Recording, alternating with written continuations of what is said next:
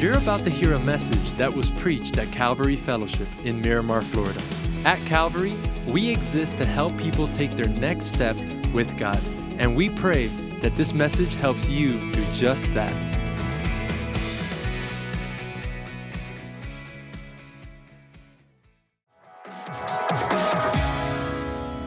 How's everybody doing?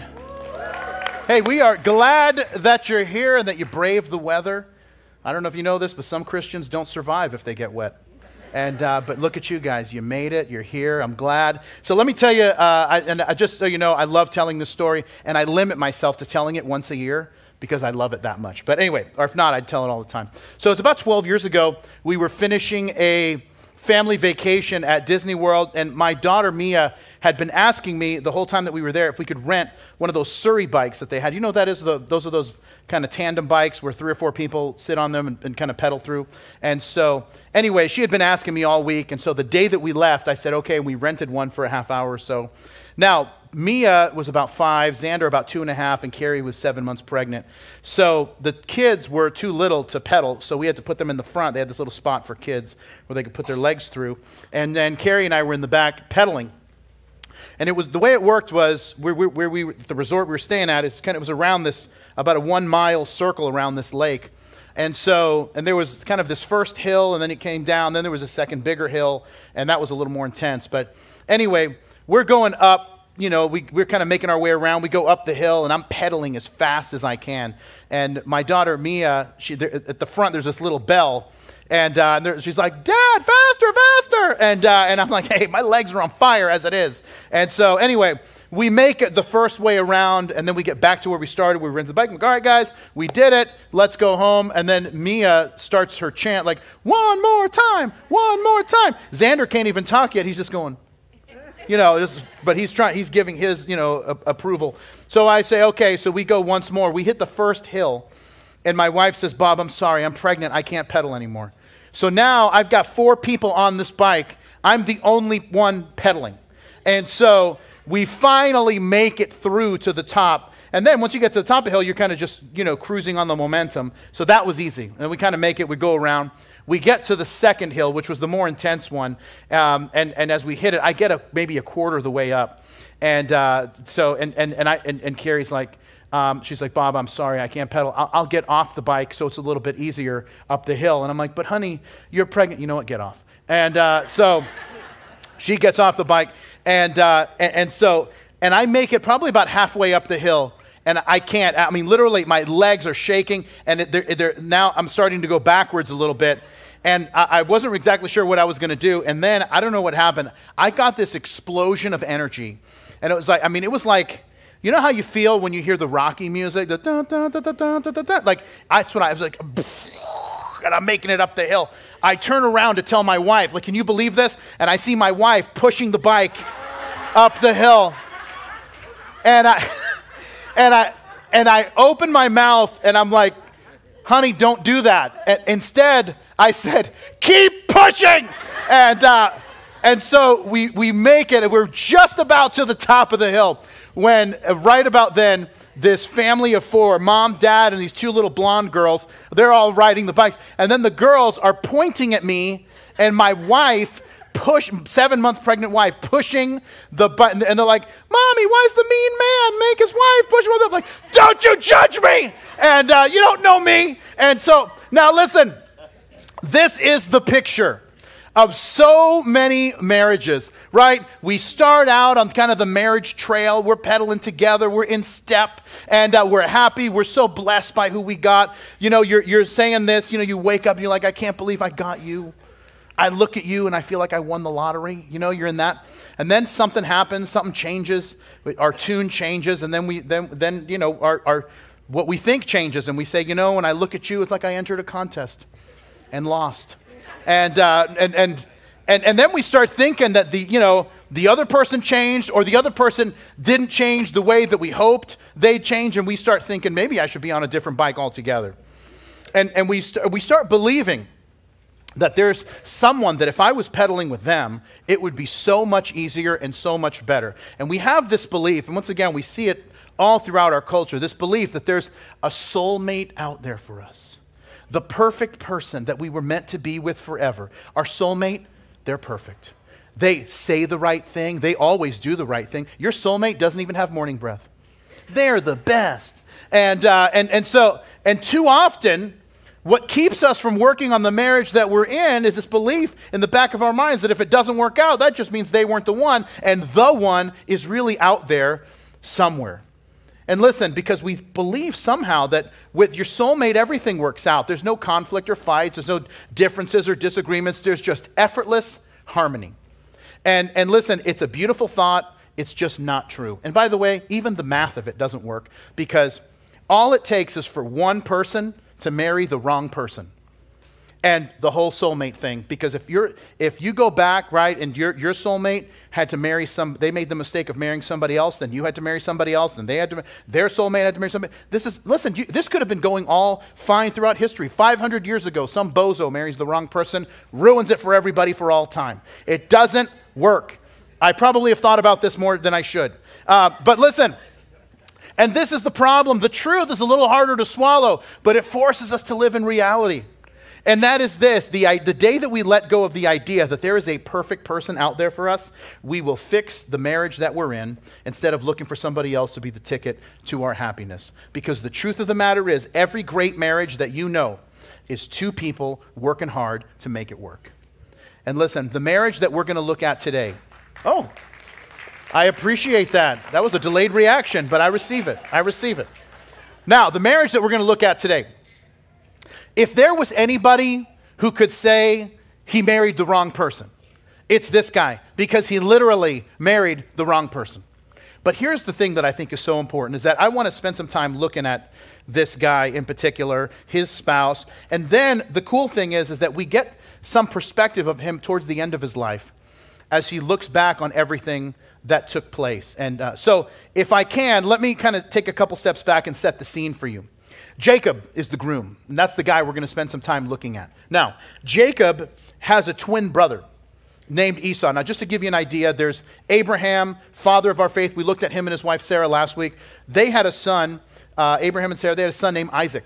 Isaac and his wife Rebekah had twins Jacob, who's the younger, Esau, who is uh, the older, and they were as different as can be. In fact, it, it gives this kind of juxtaposition of the two. It says that Esau was big and red and hairy. And, and that's why they called him Esau, because the name Esau in Hebrew means big and red and hairy, which is kind of a perfect name for him. Uh, by the way, archaeologists have discovered a rendering of big, red, and hairy Esau. In fact, I, I have a picture of it, I'll show you.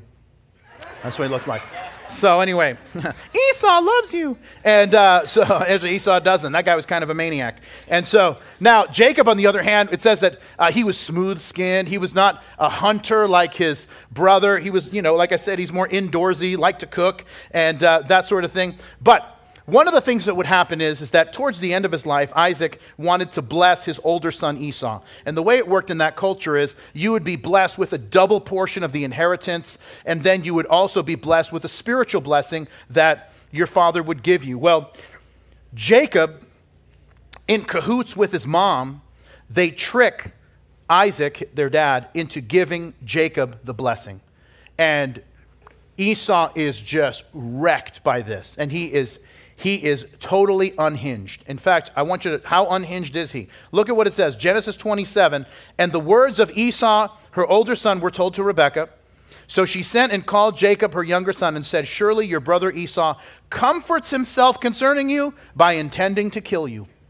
That's the only thing that would make him feel better, was the fact, he's like, I am so mad, I'm going to kill him. Okay, I'm all better now. It's like, once I murder him, I'll be fine. So this guy is unhinged. And so now, because Esau is going to kill his younger brother Jacob, Isaac and Rebekah, their parents, say, Look, you got to leave. She says, Go to uh, this place, Padan Aram, which is where I'm from. I want you to find my uncle Laban, and I want you to go there, and in, our, in that family, I want you to find someone to marry and start a family. He tra- Jacob travels there. It's a bit of a journey, but he travels there. And immediately he gets her. The first person that he meets is a woman by the name of Rachel. And he is instantly in love. And to me, one of the weirdest, most hilarious verses in the Bible is here in, in uh, Genesis 29. Look what it says. It says, And it came to pass when Jacob saw Rachel, the daughter of Laban, his mother's brother, and the sheep of Laban, his mother's brother, that Jacob went near and rolled the stone from the well's mouth and watered the flock of Laban, his mother's brother. This is it. And then Jacob kissed Rachel and lifted up his voice and wept. Is there any more sign that Jacob has emotional problems? The fact that he sees this girl, is instantly in love, kisses her, and then is like, ah, and starts crying. Like, dude, what this? I mean, can you be any more emo than that? Like, relax. And so, anyway, so Jacob now is there. He's in love with Rachel. He's trying to figure out what he's going to do. He's having this conversation now with his uncle Laban. And he's like, hey, look, how can I marry your daughter? And uh, they're going to have a conversation about the future and where this picks up. So we're going to start in Genesis 29 and verse 15. Look what it says. It says, Then Laban said to Jacob, Because you are my relative, should you therefore serve me for nothing? Tell me, what should your wages be? Now Laban had two daughters. The name of the elder was Leah the name of the younger was Rachel. Leah's eyes were delicate, but Rachel was beautiful of form and appearance. And by the way, just as a little FYI, there's a, once again a contrast that's being made.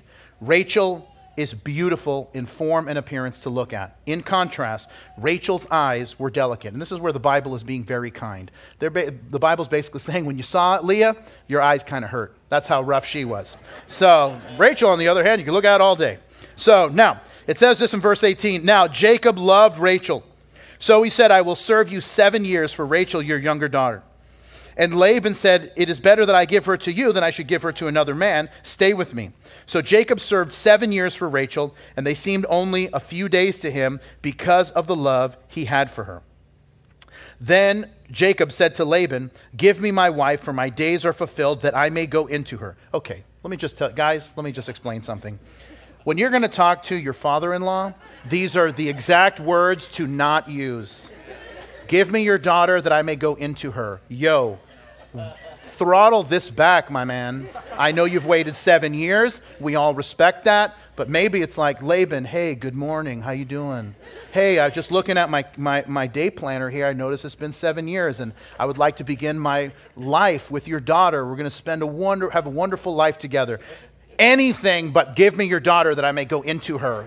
Dude, relax. Anyway, all right. People need to call me before they say stuff. Anyway, um, verse, verse 20. I don't know why I'm saying this. Uh, verse 22. And Laban gathered together all the men of that place and made a feast. Now, it came to pass in the evening that he took Leah, his daughter, and brought her to Jacob, and he went into her. And, and, uh, and Laban gave his maid Zilpah to her daughter Leah as the maid. And it came to pass in the morning that, behold, dun, dun, dun, it was Leah. By the way, that little dun, that's not in the original. That's me. And, uh, and, and then he, and he, Jacob, said to Laban, Why have you done this to me? Was it not for Rachel that I served you? Why then have you deceived me? Now, if you pause there and give me your attention. Okay. This is so amazing on so many levels, okay? Um, so, how does this, let's talk about it this way. Um, three things I want to talk about. We think about we married the wrong person. The first is this if you're a note taker, understand how your past influences your present. Jacob has just had the biggest switcheroo of all time pulled on him. But it's only when we dig into the story that we realize that Jacob did this to himself. So, let's do a graduate level study of this text, okay? First thing that you have to know is is that Jacob is doing is experiencing what was done to him. What happened to Esau is now what happened to him. He was deceived by his uncle saying, Hey, I'm going to give you my daughter, Rachel. And then he shows up in the morning, and it turns out, I thought it was beautiful in form and appearance. Turns out it was old delicate eyes in the morning. What is going on here? And, um, but listen, this is exactly what happened. That Jacob tricked their father into giving him the blessing, and now he is outraged that he has been deceived. Now, here's the other thing, and this is the question that people ask, and that is they'll say, How could this have possibly happened? Wouldn't he have known that it's not, that, that it wasn't Rachel? You got to understand, in that culture, people were, uh, women were heavily veiled. You weren't going to see her face at, at the wedding. And then in, at the wedding night, um, once again, we, we sometimes think it's like, you know, that, that Jacob was like, you know, hey Siri, uh, turn the lights down by 50%. Let me say you something. There was sunlight and candles and nothing in between. And so this was, it was a dark bedroom as, and, and so he had no idea. When the sun came up is when he realized that it was Leah and not, uh, and, and, and not Rachel. Now, here's the thing that you've got to understand. And this is the thing that I think is really important. Had Jacob not been the deceiver, he would have ended up marrying Rachel. Why? Because once again, and, what, and I know that this is kind of a weird thing, and like, you know, someone marrying their cousin or whatever. This was, once again, it was a different time back then. When, when Moses establishes the law at Mount Sinai, all of that gets banned. But at this time, this is what culturally people did, not just people that are Bible characters, but everyone in that culture did that. But here's the important thing uh, Laban had two girls uh, his sister Rebecca had two boys. It was going to happen that those two were, that those people were going to get together. He, he was the younger son, which means he was going to be betrothed to Rachel. That's the way it was going to happen. And um, Esau was going to be uh, with old delicate eyes. And, uh, but you know, once again, this guy's as hairy as Chewbacca, so he doesn't really have a lot of options as it is, so he just accepts what he gets. But once again, but because he knows that that's what's happening, he's so upset at his parents because they, even though Jacob was a deceiver and deceived him out of his blessing, his parents were still helping him. He's outraged at his parents that they didn't disown him over this. In fact, and, th- and, and, and I want you to see what he does. And this is in Genesis 28. Look at what it says. It says Esau knew that his father Isaac had blessed Jacob, had sent him to Padan Aram to find a wife, and that he warned Jacob, You must not marry a Canaanite woman. That's important. Look what happens next. He also knew that Jacob had obeyed his parents and gone to Padan Aram. So if Jacob is going to obey his parents, what is Esau going to do? Disobey his parents. Look what happens next. It says it was now clear to Esau that his father did not like the local Canaanite women. Why? Because the Canaanite women worshiped other gods, they had all these detestable practices. And so Esau visited his uncle Ishmael's family and married one of Ishmael's daughter in addition to the wives he already had.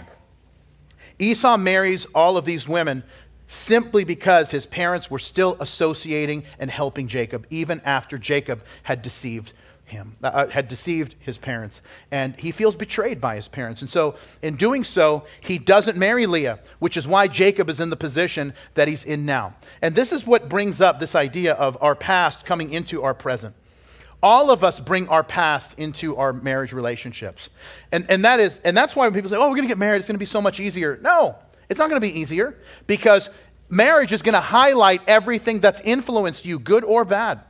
And some of it is wonderful, and some of it is crazy, and, and, and some of it is just expectations that we brought into marriage. Because whether you realize it or not, some of us come into marriage with very big expectations, and other with more medium or smaller ones. But all of us have a bunch of expectations that we walk in. And my wife and I were laughing about this recently, and I'll tell you, but listen, don't judge me. I'm just telling you the truth. But when I got married, all right, I've been married for 26 years to my wife. And when I got married, I thought my wife was going to wear lingerie to bed every night. That's what I thought. And the reason I thought that is because growing up, that's what I saw on TV. My parents would watch all these, you know, all those dramas like Dallas. And I remember watching Dallas, Dynasty, Falcon Crest, you know, all of those. At which, by the way, why are my parents letting me watch this? That's a different sermon. But, um, but I'm watching all that. That's what all of those women wore to bed. So I thought, oh, when I get married, you know, that's what my wife is going to wear to bed. And then I remember getting married, my wife shows up with like pajamas. I'm like, whoa, I didn't see this on Dallas. Uh, nothing, this didn't happen with the Ewing family. And, uh, and so what is going on here? And I, and I, and I remember like, you know what, what I thought there was going to be like a French maid situation. Or at the very least, that Princess Leia metal bikini from Return of the Jedi. And, uh, and I don't know if you know this, this might come as a shock to you. That conversation did not go well. And, um, and so, and now, you know, once again, now that I'm married, I realize it's not really sleepwear. It's more like activewear. But that's, that's also. okay. Uh, I don't know what's going on today, but I think it's the weather. I think it's this tornado. It's, it's whipping something up in me. So, anyway, I'm moving on, or I'm going to get into more trouble than I'm already in. Dear Pastor Bob, subject line lingerie. that stuff all gets filtered out. So, I don't even read that. So, anyway, so now, but we all we all have expectations. And when they aren't intuitively met, and by the way, that's a key, that's an operative word, because we want our needs to not, or the expectations that we have to not just be met, we want them to be intuitively met. We want our spouse to see our marriage the same way that we do. And when they don't, we think there's a problem. And we start to question whether it is the love or sanity or interest or quality or deservedness of the person that we married. Listen, your spouse may have grown up and had a terrible home environment where they, where they grew up in. But that's the only home they knew. And so, even if they thought it was awful and all they wanted to do was get out, they still don't know what a healthy home looks like. And that can be a source of conflict because you know what people do? They do what's modeled for them. And this is why, listen, and it is, it, it, it, some of us would find it, we don't understand why until we really think about it, but this is why the children of alcoholics are statistically more prone to end up struggling with alcohol. Why? Didn't they see the problems? Children who grew up in violent homes with lots of anger um, have a tendency towards those same things. And it should be the opposite. So, why does it happen? It's because it's the only thing they've ever known. And because, even though they hated it when it was happening, they thought that's how every other family worked. When you get married, whether you realize it or not, you are bringing in all of that into your marriage. And you're bringing all those expectations into your marriage. And the only way to combat it is to decide that all of those terrible things that happened when you were growing up, that they end with you. My wife and I, I told you this last week, we both grew up in somewhat violent homes, and we made a decision when we got married. We said, all of this ends with us. That now when we, we, us going forward, we are transforming our family tree from one of brokenness and hurt and shame to one of godliness and freedom and love and joy. And we, we were going to transform that. And we made that decision. And listen, and let me tell you what happens. And I'm so grateful that I came to know Jesus at the age of 19 because I wasn't really you know, there's a lot of things I wasn't really landed on. There was just some, some things that I'm like, yeah, I'm not really sure how I feel about that. And so I became a Christian, and it wasn't like I became a Christian later in life where I'm like, oh no, I'm already convinced about these things. And now um, the Bible has to kind of convince me otherwise somehow. No, instead, I'm like, yeah, I'm, I was not really landed. And so if that's what the Bible says, I'm just going to go with that. That decision to say, I'm going to go with that, listen, it caused me, Carrie and I, to, to avoid a lot of problems. My point is this if Jacob had simply obeyed, rather than taking matters into his own hands, he would have ended up marrying Rachel and the person that he wanted to, and all of the mess that we're going to read about next, he would have missed. So, what happens next? He's, remember, the question is, Why have you deceived me? By the way, if you're not aware, you know what Jacob's name means? Deceiver. So this is why have you Jacobed me, essentially, is what he's saying. Look what he says. Laban said, It is not to be done in our country to give the younger before the firstborn. Fulfill her week. Now, remember, he served seven years. The Hebrew word there is the word shabua, which means a week of years. So a decade is 10 years, a shabua is seven years. So fulfill her week, and we will give you this one also for the service which you served me still another seven years. Then Jacob did so and fulfilled her week and he gave him to, uh, he gave him his daughter Rachel as wife also. And Laban gave his, uh, his maid Bilhah to his wife Rachel as maid. And Jacob went into Rachel, and he also loved Rachel more than Leah. And he served with Laban still another seven years. Now, if you pause there and give me your attention, here's kind of the plot thickens a little bit more. The second thing I want you to note when, when we think we married the wrong person is that I need to realize how expectations can hurt me. Before we do the application of this, let me explain something. And it's like, why is he serving seven years uh, for each of these for each of these girls? And so now this was a dowry. Typically, what would happen is when a guy asked for um, the dad for his daughter's hand in marriage, the, da- the dad would set a dowry, and that is he would set a price, not a price like he was selling her. He would set a certain amount of money that was given to the father, to, to the, the the woman's father, that he would hold on to in case the guy turned out to be a total loser, and she would be able to live on that money throughout her life. And so, if you can imagine, it's basically like alimony in advance, is what that was. But Jacob shows up without any money. He can't afford a dowry, so he's going to have to do some sweat equity to do this. And so he says, Look, here's what I'm going to do. You serve me for seven years, and whatever I would have paid you, I will set aside for my daughters as a dowry. And now he has to do it again for uh, Rachel, which is a second dowry. Now, this is the part of the story that's, that we don't realize as we're reading it until we get much later on. But let me explain. Laban gives each of his daughters a maid when they get married. And this is someone who would essentially serve the family, in particular the daughter. Um, so I want you to think kind of like Alice from the Brady Bunch. That's, and if you're like, who's Alice from the Brady Bunch? That just means we can't be friends. And so, because everyone should know Alice from the Brady Bunch. So now, um, now here's the, here's the problem is that, and this is where everything starts falling apart. We're going to learn shortly in the verses that we read next that Leah realizes that she is unloved and she, but she's able to have children. Rachel can't. So Rachel says, Here, how about this? Why don't you have a relationship with my maid, Bilhah, and then those kids will be kind of accounted to me. And so Bilhah has two kids with Jacob. Leah sees that and says, I want you to take my maid Zilpah. And she has two sons with Jacob. And by the way, at no time is there a verse that Jacob says, I don't know how I feel about this. I'm not some piece of meat. Uh, sometimes I just want to cuddle. There's no verse like that. And. Um, and by the way, can I just share this real quick? And that is, uh, this is one of the problems that people will say they have with the Bible. Is, oh, it promotes polygamy. And uh, the Bible never condones polygamy. What it does is faithfully record what actually happened. Why is this important? Because these 12 children that are born become the, the patriarchs of the 12 tribes of Israel. The Messiah is um, comes through the, the, the, fourth son, Judah. And so we have to know the lineage of these kids because these are such important people in Jewish history. But once again, I think what's important to note is the Bible is never saying, you know, hey, polygamy is awesome. You should try it for yourself sometime. There's no verse like that. Instead, Robert Alter, who is an Old Testament scholar, has this great quote on the topic of polygamy. He says, If anyone thinks the Bible condones polygamy, it means they don't know how to read because ev- every person in the Bible with multiple wives is having a terrible time.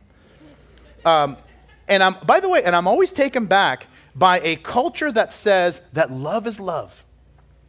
Oh, you can love whoever you want, it doesn't matter. Um, has a real problem with this issue. And it's like, why are you judging how other people in other culture love?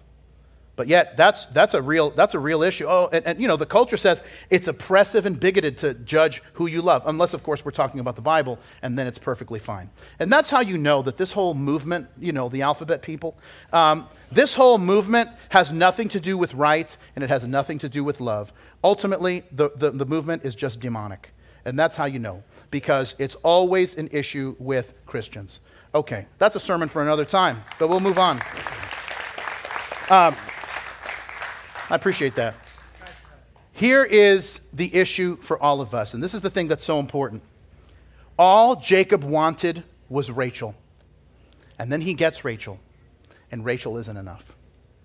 Then he has three other relationships with Leah, with Bilhah, with Zilpah, and, um, and, and now Jacob is going into this relationship expecting something. And by the way, and here's how we know it never gets met because now he has all this round robin relationship with all these other, other women and never once thinks about what it's doing to them. By the way, everyone is unhappy.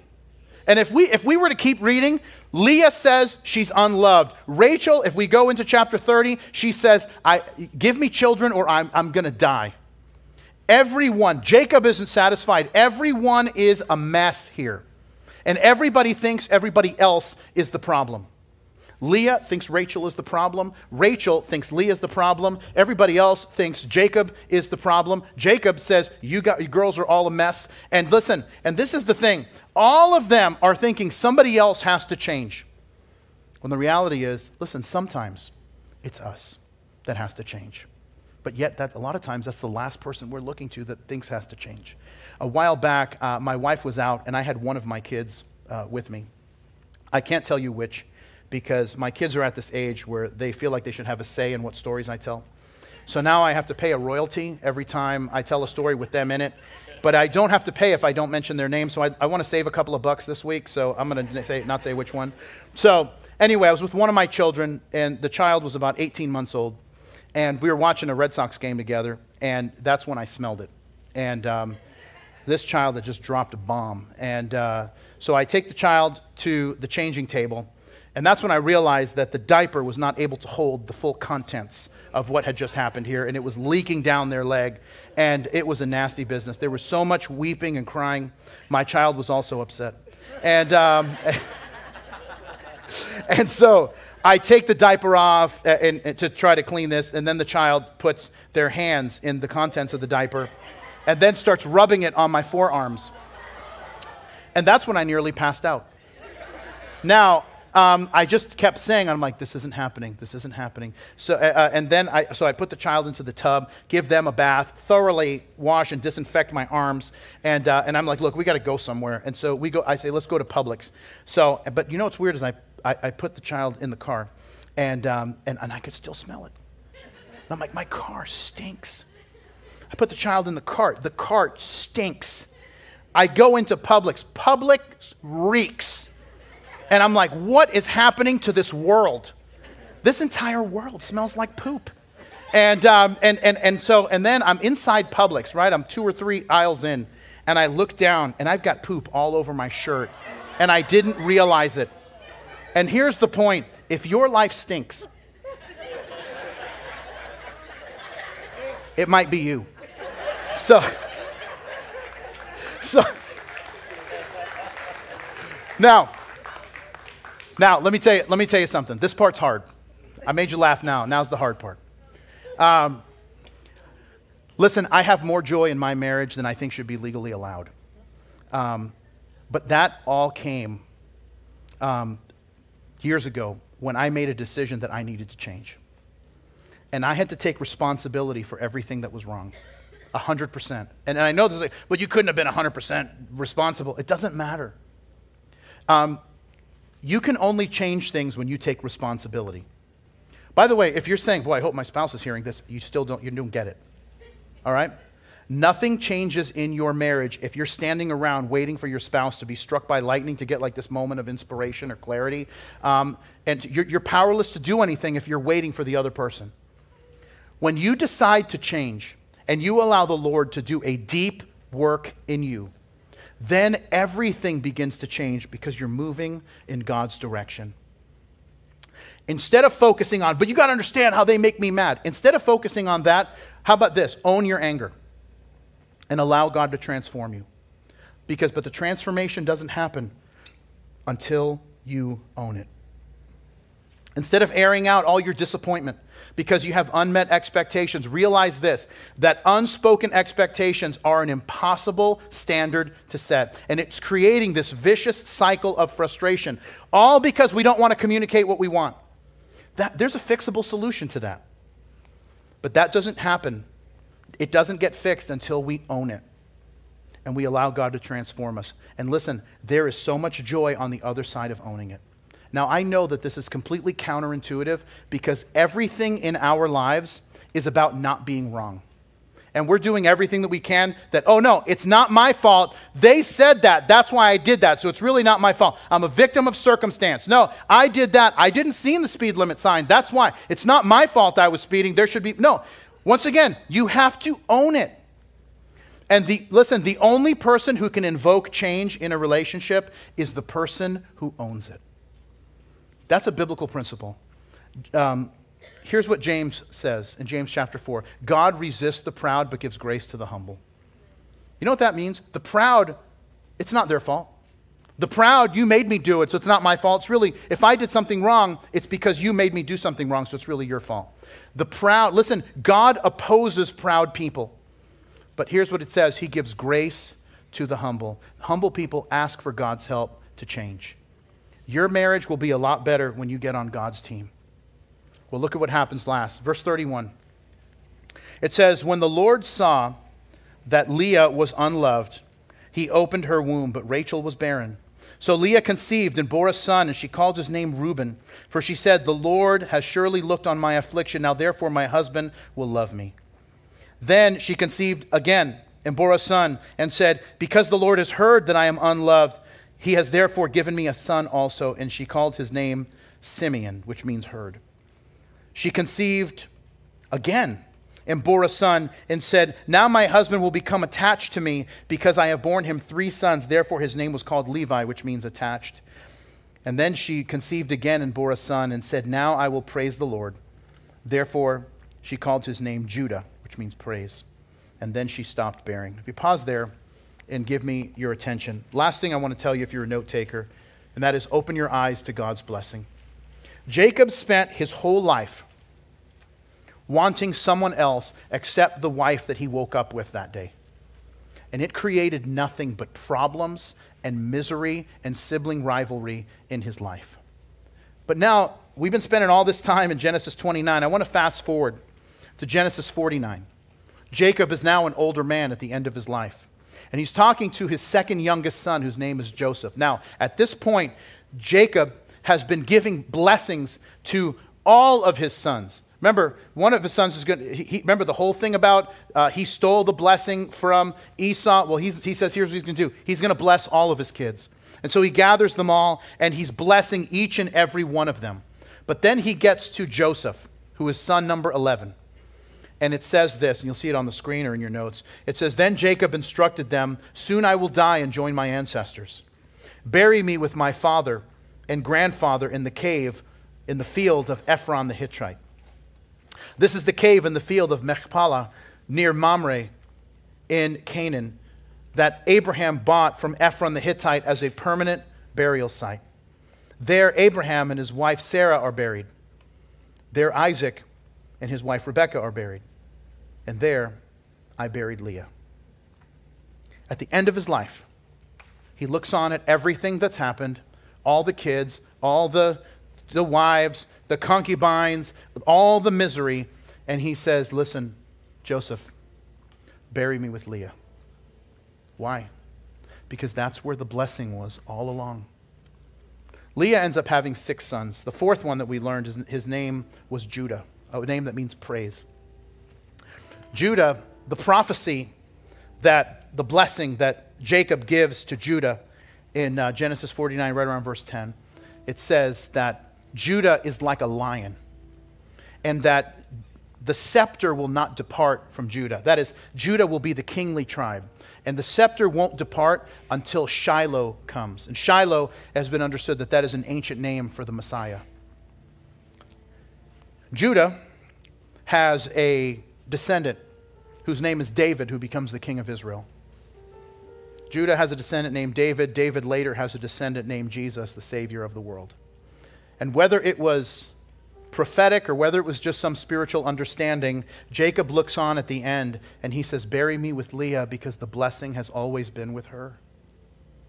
Listen, you might think the blessing is with somebody else, and it's not.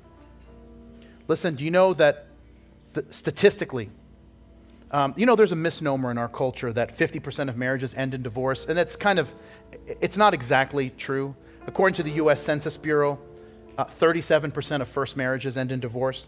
67% of second marriages end in divorce within seven years.